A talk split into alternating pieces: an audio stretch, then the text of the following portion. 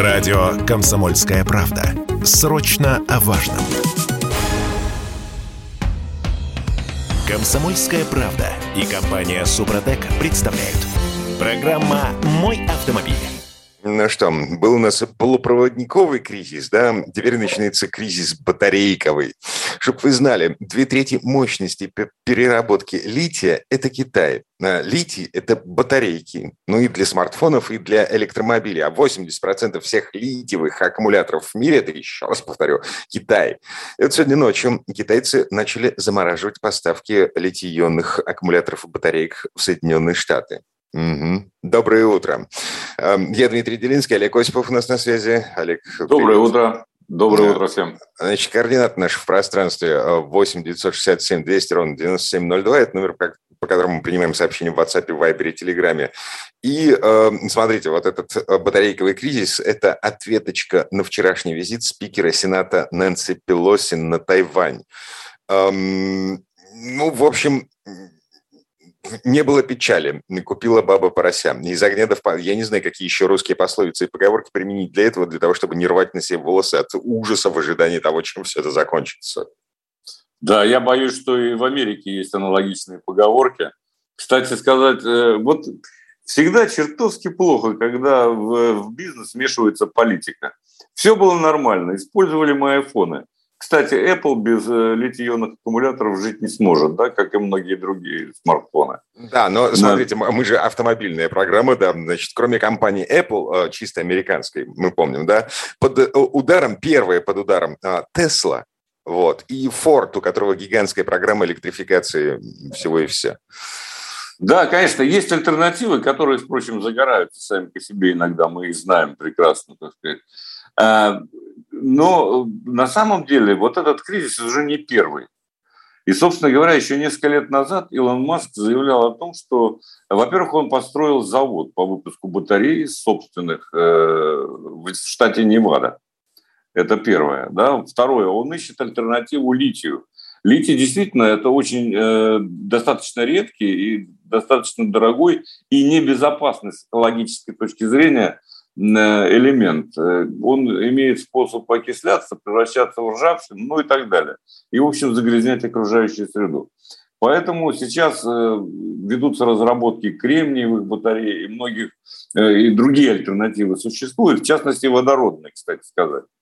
Вот. Над чем работает, к слову, и в нашем Сколкове, между прочим, наши ученые ищут тоже альтернативу, как и многие другие по всему миру, потому что понятно, что электрификация, в том числе автотранспорта, это будущее. Без этого никуда мы не поедем дальше, так сказать. Поэтому сейчас лучшие умы мира, я бы так сказал, работают над тем, чтобы была альтернатива. И мне кажется, вот эти вот игры с, политические в основном, так сказать, Китая, они... Ведь уже не раз так было в истории. Находилась альтернатива, и все, и человек сдувался, так сказать, или так сказать, государство. Поэтому, не знаю, мне кажется, что это история временная, очень надеюсь, и будет найдена замена. Ага. Свято место пусто не бывает. Я понимаю прекрасно. Свято место пусто не бывало, и в случае с полупроводниками мы говорили, ну... как бы это же временно, вот, закончится пандемия, значит, снимут ограничения, все вернется на круги свои, а вот фигушки не вернулось. И все попытки мирового автопрома наладить производство чипов не в Китае, в Европе, в Соединенных Штатах Америки, где угодно, ну, как бы пока никакого результата не принесли. По одной причине, знаете, да? Какой? По одной причине, дорого. Наладить можно, но просто дороже будет, вот и все. А это уже чистый бизнес, так сказать. Будет дороже, нам не надо. Окей, а... давайте слезем с, как это теперь, с полупроводниковой иглы, давайте слезем с литиевой иглы, но нет? Нет, не получится, видимо, пока, во всяком случае, не получится. Но попытки такие делаются, еще раз повторю. И я надеюсь, что рано или поздно альтернатива будет найдена. Иначе быть не может, на самом деле. Да, да верю. Вот. И, и смотрите, ну так, для справки, значит, еще лет десять назад никакой литиевой монополии в мире не существовало. В две тысячи пятнадцатом году Китай сделал литий национальным приоритетом в рамках промышленной стратегии под названием «Сделано в две тысячи двадцать пятом году». У китайцев есть такая промышленная стратегия. В две тысячи пятнадцатом году китайцы начали ковырять в эту сторону. А сегодня восемьдесят процентов всех литий-ионных аккумуляторов в мире китайского производства. Две трети всего лития, который добывается в мире, перерабатывает Китай. И Китай единственная в мире страна, которая может перерабатывать литий из сырья в готовые батареи, не полагаясь на импортные химикаты или компоненты. Вот нам бы так. Кстати сказать, между нами говоря, у нас лития, по-моему, не меньше. А, только мы уже... до сих пор не видели никакого смысла в том, чтобы добывать его, перерабатывать. А самое главное, учиться. Учиться перерабатывать литий во что-то полезное. И еще важная вещь. Мы, к сожалению, пока не могли сделать вот эти, ну, это производство конкурентоспособным в смысле цен. Угу. У нас он получался дороже. Редкоземельных материалов у нас сколько угодно. Ну, пожалуйста, весь Норникель работает на этом, да? Никелевые, кстати, батареи тоже существуют. Но вот сделать их конкурентоспособными на мировом рынке – это задача уже другого порядка. То есть она достаточно сложная. А, у вообще, был... по, кстати... по-моему, по, по-моему, вот как раз этим должно заниматься государство. Китайское государство сказало «нам надо». Вот. Страна ответила, ну, надо так надо. И в результате есть, ну, как бы, есть чем гордиться китайцам. Они вот сейчас поставят на колени американский автопром, ну, вот, и компанию Apple. А, ну, не, не знаю, надеюсь, что нет. Надеюсь, что какие-то договоренности будут достигнуты все-таки. И мне кажется, что нам переживать за, за батарейки в телефонах особенно не стоит. Гипотетическая ситуация. Я понимаю, что меня сейчас могут... У Китая же были территориальные претензии к нашей стране. Но вот полуостров Даманский, вспомним. Я не помню, кому он сейчас принадлежит, с учетом того, что Путин эм, где-то вот лет десять назад что-то отдал Китайской Народной Республике, какую-то часть нашей земли. Ну так вот, эм, представим себе, что у китайцев возникли территориальные претензии. Вот, и Китай говорит, ребят, э, лучше по-хорошему. Но мы, естественно, не соглашаемся, и нам обрубают поставки всего. Но... Ну да, но давайте так, давайте успокоимся все-таки на том, что Китай никогда не вел захват, как это ни парадоксально, они никогда не вели захватнических войн, в общем-то, китайцы. Они возвращали свое, они пытаются они вернуть Тайвань мир в родную гавань. Да, другим путем. Да, им не надо, собственно, завоевывать какие-то территории, им достаточно просто приехать на неосвоенные земли и начинать выращивать лук, допустим, или что-нибудь еще. И, пожалуйста, все. Это уже территория де-факто, не де-юре, а де-факто, обжитая китайцами. Вот простая история, которая yes. развивается с, с удивительной скоростью у нас на Дальнем Востоке. Вот-вот-вот, да. Сколько таких пятен китайской экспансии у нас на Дальнем ну, Востоке. Да сколько угодно. Кстати, один из главных производителей полупроводников, и в том числе литий-ионных батарей, как это ни парадоксально, Тайвань. Угу. Так, на всякий случай. Вот. Вот, поэтому... Но только восемь из десяти литий-ионных аккумуляторов все-таки китайского производства. Согласен. Так, ладно, запасаемся попкорном, ну, просто потому что эта история только-только началась. Вот как бы сегодня утром появились сообщения о том, что китайцы обрубают поставки литий-ионных аккумуляторов компании Apple, Ford и Tesla. Движемся дальше. У нас тут есть любопытная новость из АвтоВАЗа. АвтоВАЗ просит дилеров не продавать машины дороже рекомендованных цен. И напоминает о том, что автомобили нужно продавать по РРЦ. Рекомендованным розничным ценам, да. Мы сами хотим заработать, говорит АвтоВАЗ. Ну, жесть, жесть. Народ крутит пальцем у виска в интернете, смеются по поводу того, что где-то там всплакнул какой-то очередной... Не суть. Веста, вот Веста, сейчас продается, она поступила в продажу, есть несколько сотен экземпляров, которые, по-моему, по две машины на одного официального дилера, вот, два миллиона рублей. Да, больше двух в одни руки не давать, и причем дорого. Угу. Да нет, там не только Веста, а что Веста? Веста, в общем, еще, как бы сказать, продвинутый для нас автомобиль. А Ларгус? А, а что Ларгус? А Ларгус подорожал на шестьдесят пять тысяч рублей с первого августа, с вчерашнего дня. Ой-ой-ой, ой-ой-ой. Подумаешь, захотим, будем работать. Универсал максимальной комплектации стоит миллион четыреста семьдесят одна тысяча девятьсот рублей. Угу. Ничего себе, сказали мы с Иваном Петровичем. В общем, ясно, что дорого. Хотя Ларгус, кстати говоря, уникальная машина. В принципе, таких альтернатив ему на рынке на нашем нет, в особенности, даже из-за рубежа. Это универсал, который может быть семиместным, который может быть грузовым, в том числе, так сказать, комби и так далее. Угу. Но, ну, в общем, это... вот он... Да, справедливости, справедливости ради, смотрите, минималка, ну, то есть базовая комплектация, миллион триста тысяч девятьсот рублей, это, это РРЦ. За сколько, за сколько эту машину выставят в салоне, я, честно говоря, не знаю. То есть минималка миллион триста, максималка Ларгус, кросс, цвета металлик, лям пятьсот двадцать шесть.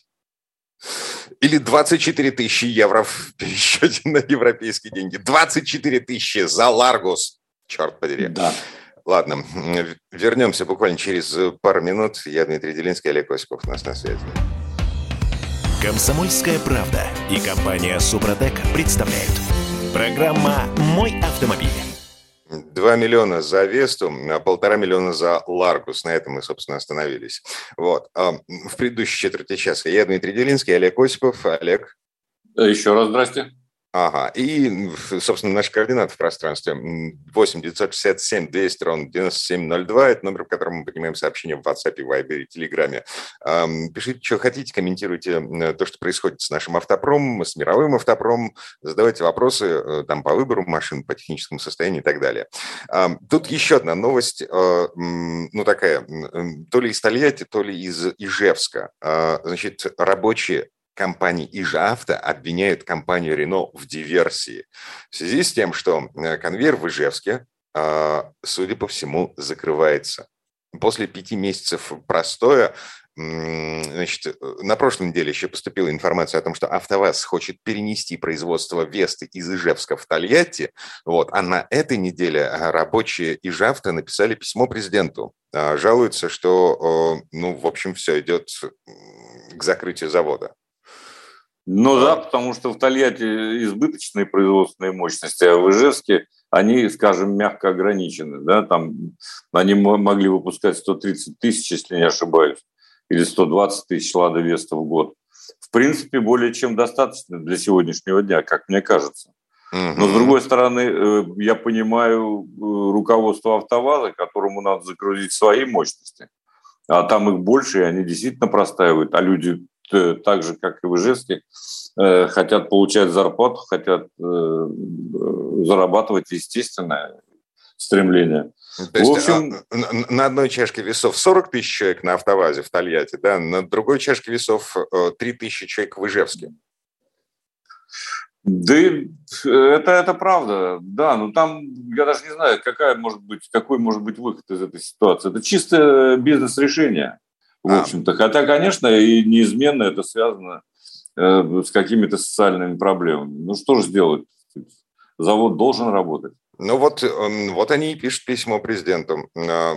И, кстати, завтра, по-моему, завтра, на завтра назначена встреча с э, рабочих ИжАвто, с руководством завода и... Э, руководством АвтоВАЗа, да, и руководством республики Удмуртии. Ну, вот. С другой стороны, вот, Дим, ну так вот разобраться, если по бизнесу, да, ну зачем возить действительно двигатели, коробки передач там и прочие, так сказать, компоненты из Тольятти в Ижевск, а потом готовые машины обратно или куда-то там по стране. Ну какой смысл? Можно же сэкономить, и, может быть, тогда и дешевле станут «Лады». Но во это что я не верю ни при каких условиях, угу. Потому что зарабатывать хочется. Но не знаю, там весь вопрос в том, чем занять людей, которые работали на ИжАвто. А, да, мы уже смеялись по поводу того, что у нас есть э, завод Калашников. Да, да, это правда. Вот.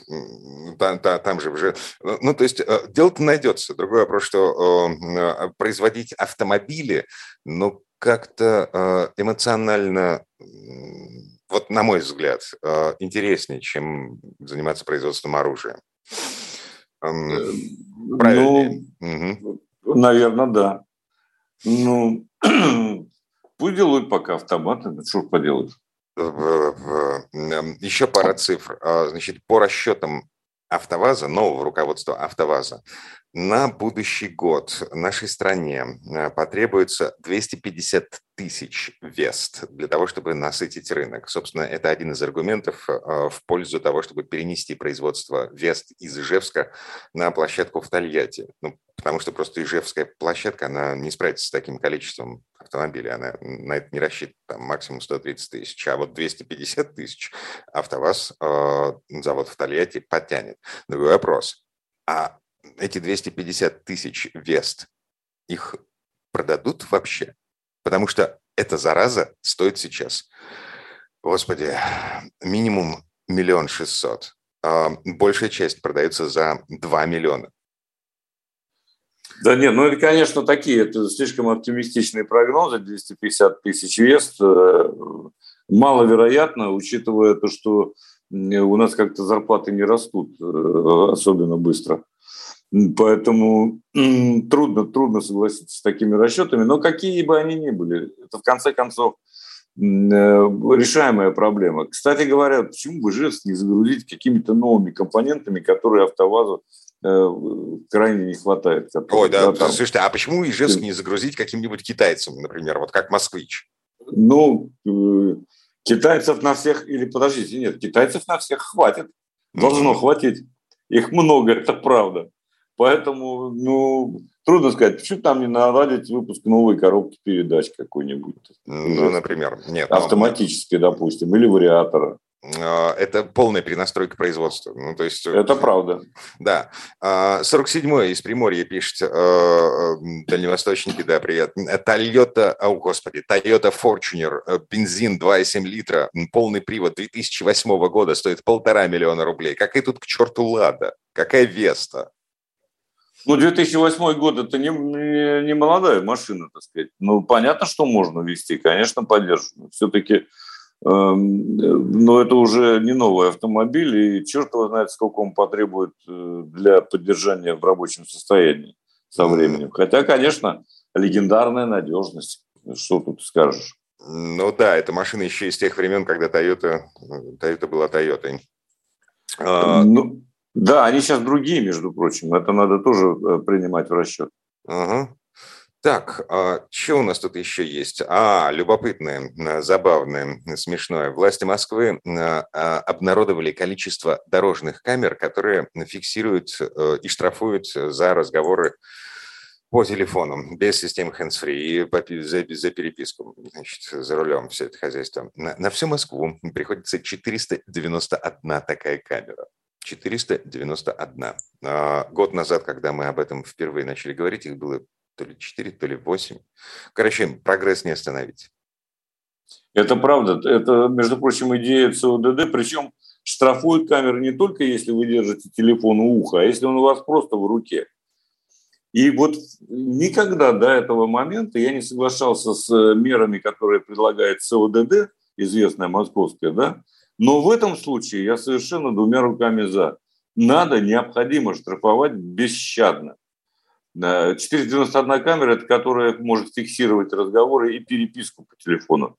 То есть держишь телефон в руке перед собой, пытаешься что-то там написать на ходу, получишь штраф – полторы тысячи рублей.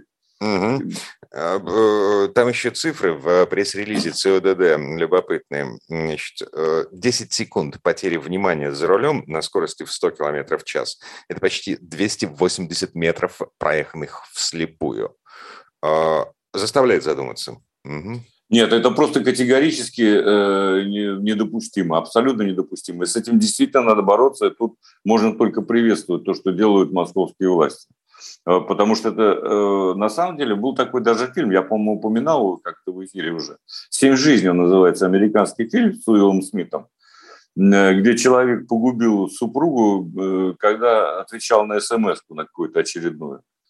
Это очень, очень и очень опасно. Еще раз всех призываю наших уважаемых слушателей, чтобы ни в коем случае не позволяли себе отвлекаться от управления автомобилем и не глядеть на дорогу.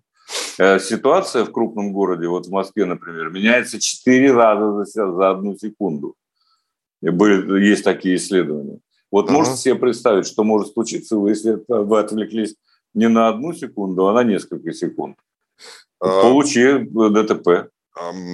В таком случае, как бы у меня риторический, наверное, все-таки вопрос, а, собственно, на что рассчитывают автопроизводители и власти, допуская превращение автомобиля в гаджет, когда у тебя гаджет, вся правильно. Передняя панель, это мультимедийный экран, там нет физических кнопок, для того, чтобы что-то переключить, тебе приходится тянуться, значит, искать то место, к которому нужно прикоснуться. Короче говоря, полный бред. Абсолютно непрактичный, не автомобильный с точки зрения безопасности. Да, я совершенно согласен. Они как-то считают, что это меньше из зол, если ты тянешься не к смартфону, который у тебя в руке, а к экрану дисплея, который у тебя с правой стороны э, на центральной консоли. Ну да, наверное, ты краем глаза успеваешь увидеть, что впереди остановился автомобиль. И бума может не произойти, ты успеешь среагировать. Но, в принципе, конечно, это тоже очень нехорошая история. Но должен заметить, что в продвинутых автомобильных системах ты не можешь использовать технологию тачскрин, если ты на ходу.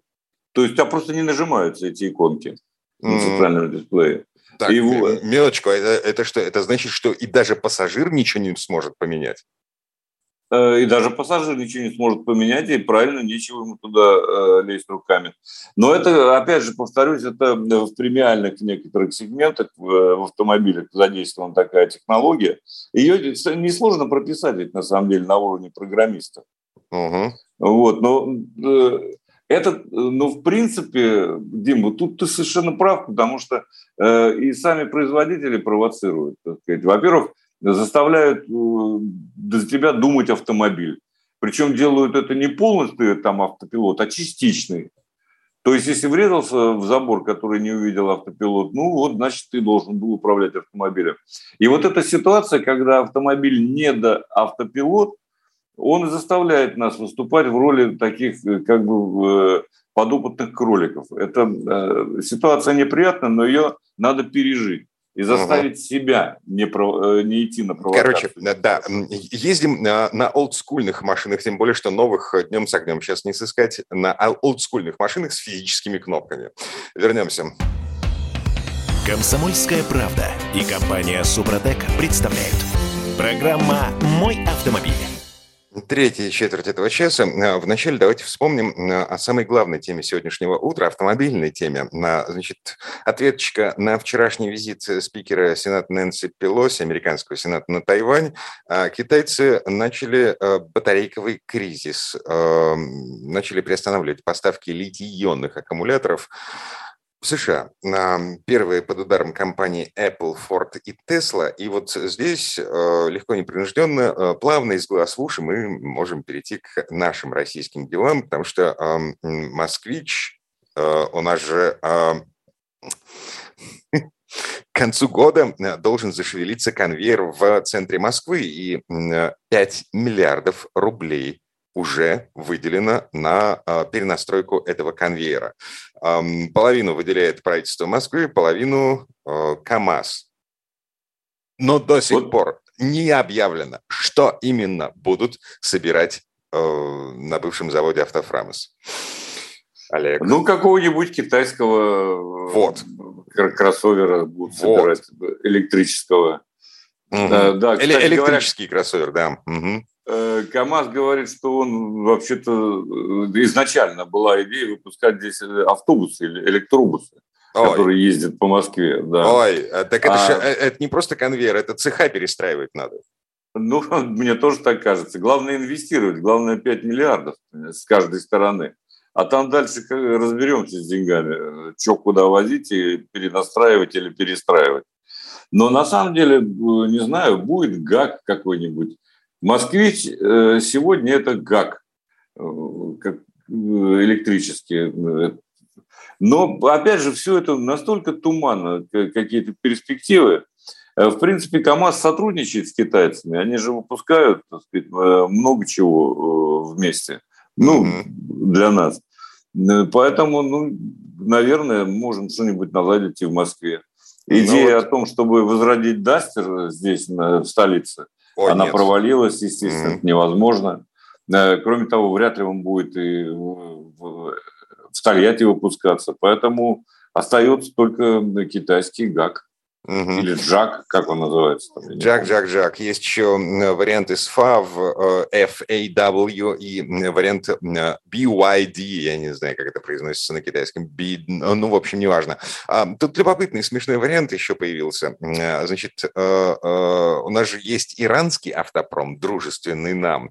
Компания Samand показала новый кроссовер, а он реально новый. Это тот же джак. Вот, перелицованный на иранский манер, и типа таким образом китайцы могут уйти от последствий санкций, то есть если их поймают на поставке машин и комплектов в Россию, ну, типа американцы закроют им свои рынки и бла-бла-бла. Вот. А вот как бы живой вариант. Значит, китайцы возят машины комплекты в Иран. Вот, Иран эм, предоставляет это хозяйство в наше распоряжение, перевозит в Москву. Ну, например. Ну и назовем это скромно параллельным импортом. Угу. Ну и хорошо. Но, слушай, меня, честно сказать, не радует в этой связи не сам параллельный импорт, да бога ради, так сказать, а меня не радует, что это автомобиль сомнительный, как и все оттуда, так сказать, через Иран. То они там Peugeot выпускали доисторический какой-нибудь четыреста пятый, то теперь Samand выпускает китайский, ну, не знаю... Может пригодиться. Может... Но я не думаю, что они создали погоду на российском рынке, на самом деле. Мы привыкли все-таки ездить, э, не просто смотреть. Да? Да, я понимаю, но э, нам же нужно чем-то загрузить производственную площадку в центре Москвы. Вот. Нам нужно э, сохранить лицо. Ну да, согласен. Ну, значит, будем джак выпускать. Что поделаешь? Откуда там он приехал к нам из Ирана, из Поднебесной, это уже не имеет особого значения, mm-hmm. если честно. Хотя я думаю, что китайцы в сегодняшней ситуации могут, в общем-то, закрыть глаза э, на все эти истории с э, запрещенными да? товарами, санкциями и так далее. Uh, ну, Еще общем... немножко осталось, да. В общем, да, батарейковый кризис, еще раз напомню, батарейковый кризис. Вот. Тут еще по поводу электрокаров совсем уже смешная новость пришла. Помните, такая компания «Мотор Инвест» в Липецкой области, которая обещает завалить нашу страну электрокарами? Evolute, Evolute. И звучит красиво, между прочим, Evolute. Mm-hmm. Вот. Все-таки что-то связанное с эволюцией. Опять же, если я правильно все понимаю. Или с валютой. Вот. Или с валютой, да. А, а лучше с эволюционной валютой. Э, так, хватит упражняться. В сентябре, значит, нам обещают запустить конвейер вот этого самого Мотор Инвеста по сборке. И уже вот на этой неделе, значит, был объявлен список городов, в которых м, будут открыты дилерские центры этого самого Эволюта. То есть машину мы еще не видели, нам еще не показали. А, м, уже, э, уже есть список дилер, дилерских центров с адресами. В Москве, в Петербурге, в Нижнем, в Краснодаре, в Сочи, в Казани, в Воронеже, в Ростове-на-Дону, ну и, соответственно, в самом Липецке. Ну, потому что это родина этой машины. А будет это называться Dongfeng, ну, по, можно сказать, победа, Glory и три. Но там еще, еще какая-то аббревиатура, да, да, такая вот ди эф эс кей. Совершенно, угу. совершенно непроизносимая. Откуда китайцы выдумывают эти названия, я не понимаю. Может быть, они для них что-то значат, но для нас это вот на самом деле китайская грамота. Но а, бог с ним, главное, чтобы ездил. Минуточку, минуточку. Мерседес эс эл ка, например. Вот это что такое? Вот. В чем разница между Мерседесом эс эл ка и Мерседесом си эл ка? Ну, вот сейчас мы об этом не будем, наверное, говорить, в чем разница, но она есть. Она есть. Это к вопросу о китайской грамоте. Dongfeng, ди эф эс кей, Glory и три. Между прочим, сто шестьдесят три силы у этого электродвигателя, который там стоит, ну, не под, под капотом, можно сказать. Вот. И ожидаемый запас хода аж четыреста с лишним километров, во что мне верится с трудом, потому что ни один производитель, включая Теслу, не сообщает совершенно точных э, вот этих вот э, вещей, так сказать, сколько а может это, пройти на одной зарядке. Это, это пробег в, в сферическом вакууме, э, с, как это в, в условиях школьных задач трения можно пренебречь. Вот, с трением воздуха. Э, да, ну окей. Значит, в сентябре... Еще добавок. Да, в сентябре ждем, а в октябре нам там же обещают от того же Evolute уже кроссовер. Причем не один, а сразу три. Угу. Вот так. Правда, пока не, не уточняется, с какими моторами. Я так подозреваю, что раз уж под электромобили заточен этот конвейер будет, то э, с электрическими моторами. Но самое э, интересное, вот для нас важное, что на покупку вот этих самых Evolute, которых еще нет, но которые обещают вот-вот э, начать производство, государство будет предоставлять льготы. Скидка по кредиту может составить тридцать пять процентов от стоимости авто, но не более девятьсот двадцать пять тысяч рублей. А солидная сумма, однако. Слушайте, то есть, если этот Evolute будет стоить, ну, там, условные три миллиона рублей, минус девятьсот двадцать пять за электрическую машину, которая... Ну, хоть и китаец, но сто шестьдесят три силы и запас хода четыреста километров, почему нет? Нет, ну, конечно, если девятьсот двадцать пять тебе просто подарит государство, угу. это, это приятно, безусловно. Слушай, вот я думаю, может, мы успеем еще до конца потрогать машину, так сказать, вполне реальную, не электрическую. Э, ну, как бы давай попробуем. Чего у тебя там? А у меня вчера появилась новая машинка, которая мне очень даже понравилась, она мне симпатична. Речь идет о Suzuki Витара. Oh. Oh, да, I, красненько. I, погоди, это новый, ну, в смысле рестайлинг, э, да, это, да. это какая, какая-то абсолютно новая Витара. Ладно. Ну, она там не слишком отличает, но, правда, впереди светодиоды, как положено все, задние светодиодные фонари, все очень красиво.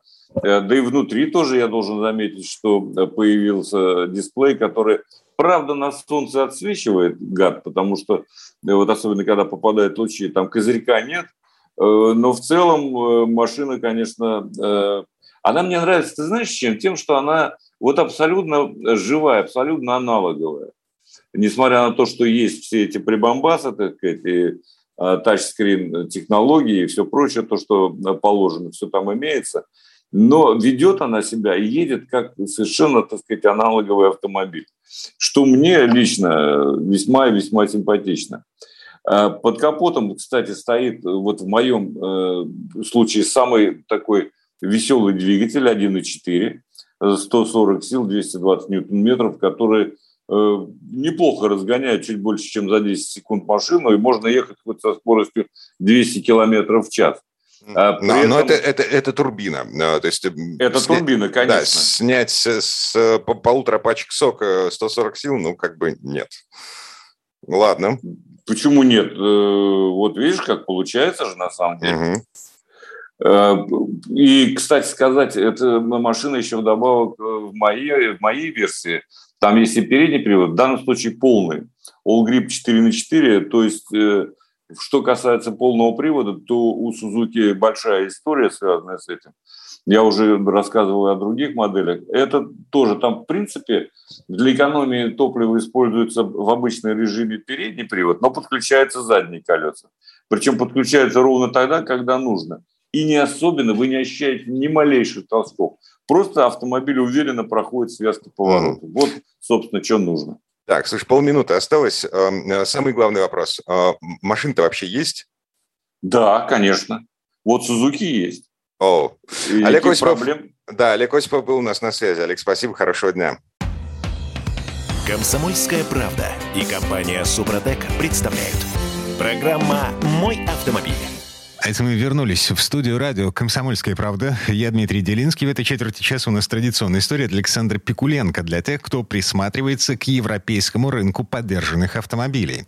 Помните, была такая машинка «Шкода Фабия». Официальные продажи в России закончились в две тысячи пятнадцатом году, когда с конвейера сняли второе поколение этой модели. А в Европе машина все еще в строю. Каждый год по сто-сто пятьдесят тысяч покупателей. В прошлом году на дорогах появилось четвертое поколение Фабии. Во-первых, технически навороченные. Вплоть до того, что там есть активные заслонки в нижней части радиаторной решетки, которая открывает электроника в случае необходимости. И разработчики этой фигни уверяют, что при движении на скорости в сто двадцать километров в час эти заслонки позволяют снизить расход топлива на целых двести миллилитров на сто километров. Круто. А во-вторых, новая Фабия заметно крупнее и вместительнее. Это уже не клатч на колесах. И вот здесь слово Сан Санычу. Он поместился в эту машину. Тест-драйв. Вслед за «Октавия», поднявшей знамя так привычного для чехов семейного среднеразмерного автомобиля до мирового уровня и неожиданно удачного электрического внедорожника Enyaq, компания из Млада Болеслава продолжила свою атаку на кошелек автомобилиста с новой «Шкода Фабия». Вторая по успешности модель пришла к нам в четвертом поколении, но на этот раз имея много свободы от головного офиса Volkswagen, которая и позволила сформировать новую идентичность, необходимую для того, чтобы стать одним из лучших предложений в этом классе. Что не изменилось, так это традиционные ценности «Шкоды» и ее философия, связанная с комфортом, практичностью и вместимостью. Новая «Шкода Фабия» длиной четыре тысячи сто десять миллиметров в настоящее время является самым большим субкомпактом на рынке. В своей новой ипостаси «Шкода Фабия» стала на сто десять миллиметров длиннее предшественницы и на сорок восемь миллиметров шире, а колесная база увеличилась на восемьдесят два миллиметра до две тысячи пятьсот шестьдесят миллиметров. То, что она подросла, видно даже на глаз, сразу добавляя впечатление, что не обязательно получилось бы, если бы не сочетание отдельных эстетических штрихов. Не будет преувеличением сказать, что это первая «Шкода Фабия» за двадцать два года выпуска модели, язык дизайна которой может многое рассказать. Что-то, что было необходимо сделать, чтобы подчеркнуть другую философию модели, а также современный имидж всей марки «Шкода». Полагаясь не только на визуальную динамику, но также и деловую функциональность, новая «Шкода Фабия» выглядит абсолютно стильно. Основными дизайнерскими решениями являются уже знакомые ребра на капоте и переднем бампере, а также новая фирменная решетка радиатора и светодиодные фонари. Соответственно, динамично выглядят боковые линии, которые проходят резкой гранью, заканчивающейся на широкой задней стойке. Сзади треугольные светодиодные фонари вместе с резким переходом к бамперу и пятой двери наилучшим образом дополняют новый, очень спортивный облик «Шкоды Фабия». А следовательно, нет нужды ждать специальной серии, так ожидаемой немногими «Монте-Карло». Для спортивного внешнего вида достаточно и базы. Еще одним элементом эволюции «Фабия» является то, что этот характер усиливается множеством возможностей для персонализации. Есть двухцветные варианты с крышей, черный или белый, девятью цветами кузова, вариант с серыми передними решетками, выбор дисков и колес. Да и панорамная крыша здесь очень уместна.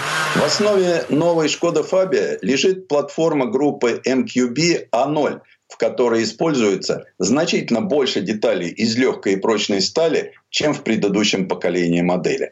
Всего из таких деталей собрано восемьдесят процентов кузова. Интерьер новой «Фабии» также радикально отличается. С цифровой приборной панелью, которая явно напоминает Enyaq кью ви, поскольку именно эта модель выражает новую философию чешского дизайна. Таким образом, внешняя эстетика «Фабии» основана на чистых и элегантных линиях, а приборная панель выделяется своей индивидуальностью и стильной отделкой. Такие детали, как надпись с названием модели на приборной панели и особенные ручки, подкупают уже при первом взгляде. Если говорить о панели приборов, то в богатой версии Style она цифровая и имеет диагональ десять дюймов. Здесь же впервые в истории модели «Фабия» мы находим вариант с двухзонным климат-контролем и скрытой светодиодной подсветкой. А еще есть сенсорный экран для информационно-развлекательной системы с диагональю восемь дюймов со всеми современными системами развлечений и связи. Приятный интерфейс и простота управления неплохо дополняют весь высокотехнологичный интерьер новой Фабии, выводя ее на новый уровень по сравнению с предшественницей. Это продолжается и в области безопасности, так как новая Фабия оснащена всеми передовыми системами помощи при вождении, которые есть сегодня у Шкоды. В части пассивной безопасности здесь может быть установлено до девять подушек безопасности. С точки зрения качества деталей интерьера можно считать его хорошим, несмотря на использование исключительно жесткого пластика с не очень хорошей текстурой. Что не изменилось по сравнению с прошлым, так это внутреннее пространство. Новая Шкода Фабия снова самая просторная в классе. Очевидно, что это произошло не случайно, поскольку подросли габариты. В результате получилось самое большое пространство для ног задних пассажиров, достаточная ширина и высота салона, а также подрос и объем багажника. Он у новой Фабии составляет триста восемьдесят литров, что на пятьдесят литров больше, чем у ее предшественницы, и всего на одиннадцать литров меньше, чем у злейшего конкурента Рено Клио, по крайней мере по заводским цифрам. Тем не менее, у нее нет конкурентов в практичности и умных решениях, которые Фабия получает под лозунгом «Simply Clever», набирающий еще большую силу в этом поколении. Новая Фабия имеет множество вариантов двигателей, в том числе базовый вариант с двигателей эм пи ай объемом один литр и мощностью восемьдесят лошадиных сил. Мы же опробовали самый интересный вариант в линейке со сто десятисильным двигателем ти эс и в сочетании с шестиступенчатой механической коробкой передач. Топовой же версией на данный момент является версия с тем же двигателем и с коробкой передач ди эс джи, а позже последует более спортивная версия Монте-Карло с полуторалитровым ти эс ай мощностью сто пятьдесят лошадиных сил и ди эс джи. Ну а возвращаясь к тесту, этот двигатель относится к самому современному поколению. Он был модернизирован и оброс фишками, такими как, к примеру, как покрытие стенок цилиндров стальными плазменным напылением. Этот ти эс ай работает в термодинамическом цикле Миллера, при этом клапаны дольше остаются открытыми во время сжатия, что улучшает термодинамические характеристики. Распыление под высоким давлением, достигающим триста пятьдесят бар, и изменяемая геометрия лопастей рабочего колеса турбины – две основные особенности, обеспечивающие приличную мощность и большой крутящий момент. При этом и расход остается на очень хорошем уровне, который при разумной езде может оставаться в пределах пять целых пять десятых литров на сто километров. При езде по городу он подрастает до восемь целых три десятых литра. Однако среднее значение во время нашего теста не превысило шесть целых девять десятых литра на сто километров. Улучшение жесткости кузова на кручении и увеличение колесной базы, а также ширины колеи позволили «Шкоде» сделать нечто большее и изменить характер модели. Так что мы имеем дело не просто с комфортным и приятным в управлении субкомпактом, а с автомобилем, демонстрирующим некоторые спортивные замашки. Подвеска настроена по-европейски и почти идеально реагирует на неровности с точки зрения комфорта. К тому же, несмотря на отсутствие много рычажки, в повороте машина ведет себя неплохо, чему явно помогает длинная колесная база. А главное, забудьте о малобюджетной эре, которая долгое время радовала почитателей этой модели. Новая Фабия является воплощением современного небольшого автомобиля с таким набором потребительских качеств, что это оправдывает значительную часть повышенной цены по сравнению с прошлым. Тест-драйв. Сан Саныч, спасибо. Это был Александр Пикуленко, летописец мировой автомобильной индустрии. И у нас на этом все на сегодня. Дмитрий Делинский, радио «Комсомольская правда». Берегите себя. Программа «Мой автомобиль».